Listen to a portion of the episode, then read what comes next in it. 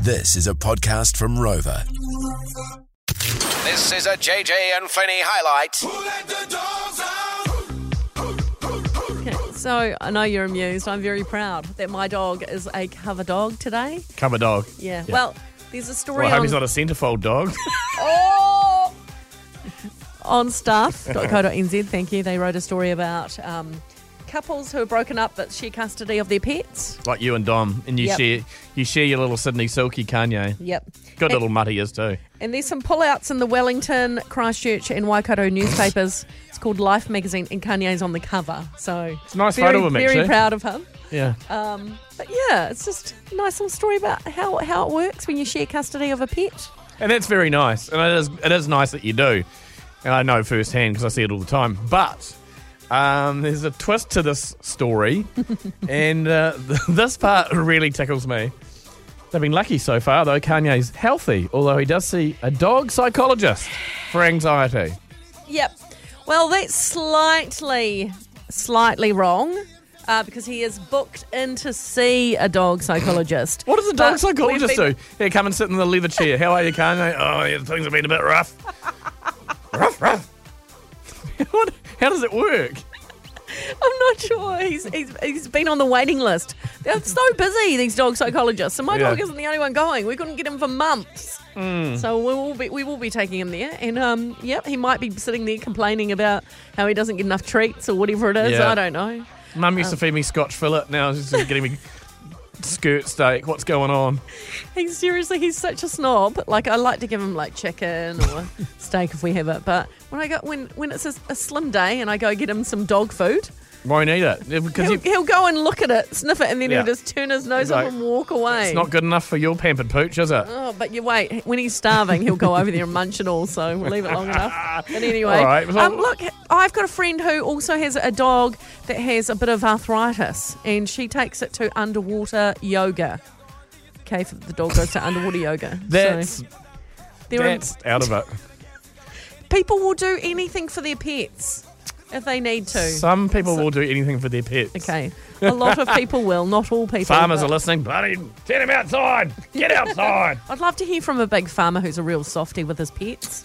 Um, you know, good luck with that. are there other people out there that have done weird stuff for their pets?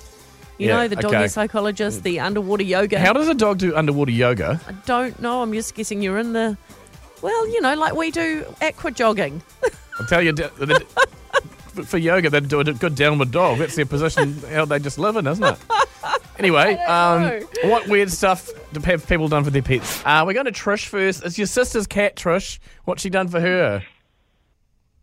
Well, my cat, my sister's cat, is a pure Persian, beautiful cat. But yes, this cat is an indoor cat. It goes to the office with her every day. Cat. It goes camping in their camper van whenever they go away, and it also has its own little playpen when it goes away camping, so that it can be outside when they're outside. Wow. That is a lot for a cat. Can, you don't see people taking their cats to work much. I don't. Even, I haven't seen that before. Does the cat appreciate it? Though, Like we were talking about this last night, Trish, on air. That you know, uh, often the better you treat cats, the more they hate you. Is it like that or not? Oh, absolutely not! This thing just absolutely dotes on Cute. both of them because they Yeah. just don't leave it anywhere. They take it everywhere. Oh, that's so nice. I reckon we could do with a station cat around here, eh? one Well, that just wanders around the building, if it's a nice smooching one. up to people. some cats are meanies, but some are nice. Uh, Trish, we're going to put you in the drawer to go to Vanuatu. All right. Oh, you're wonderful. You, Thank you you. are, mate. You hold there. Um, Amy, it's your auntie. What did she do? Um, so she bought a pram and a porta cot for her dog.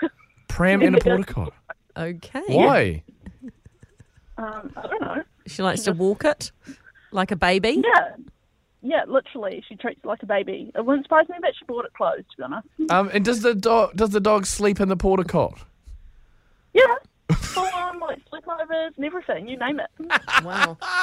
Probably used to wait to be picked up and out of the porta cot then, because I can't imagine, you know, we have to reach over and jump up not like a cat. It's like a little French bulldog, but still, I'm like, um, yeah, it's a bit too much.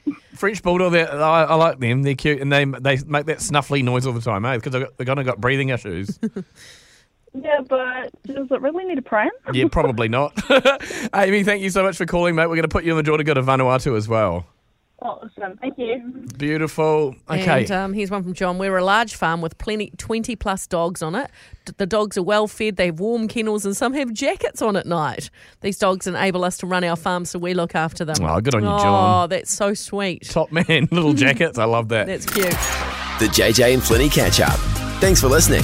Catch JJ and Flinny on More FM 3 p.m. weekdays. For more, follow JJ and Flinny on Instagram and Facebook.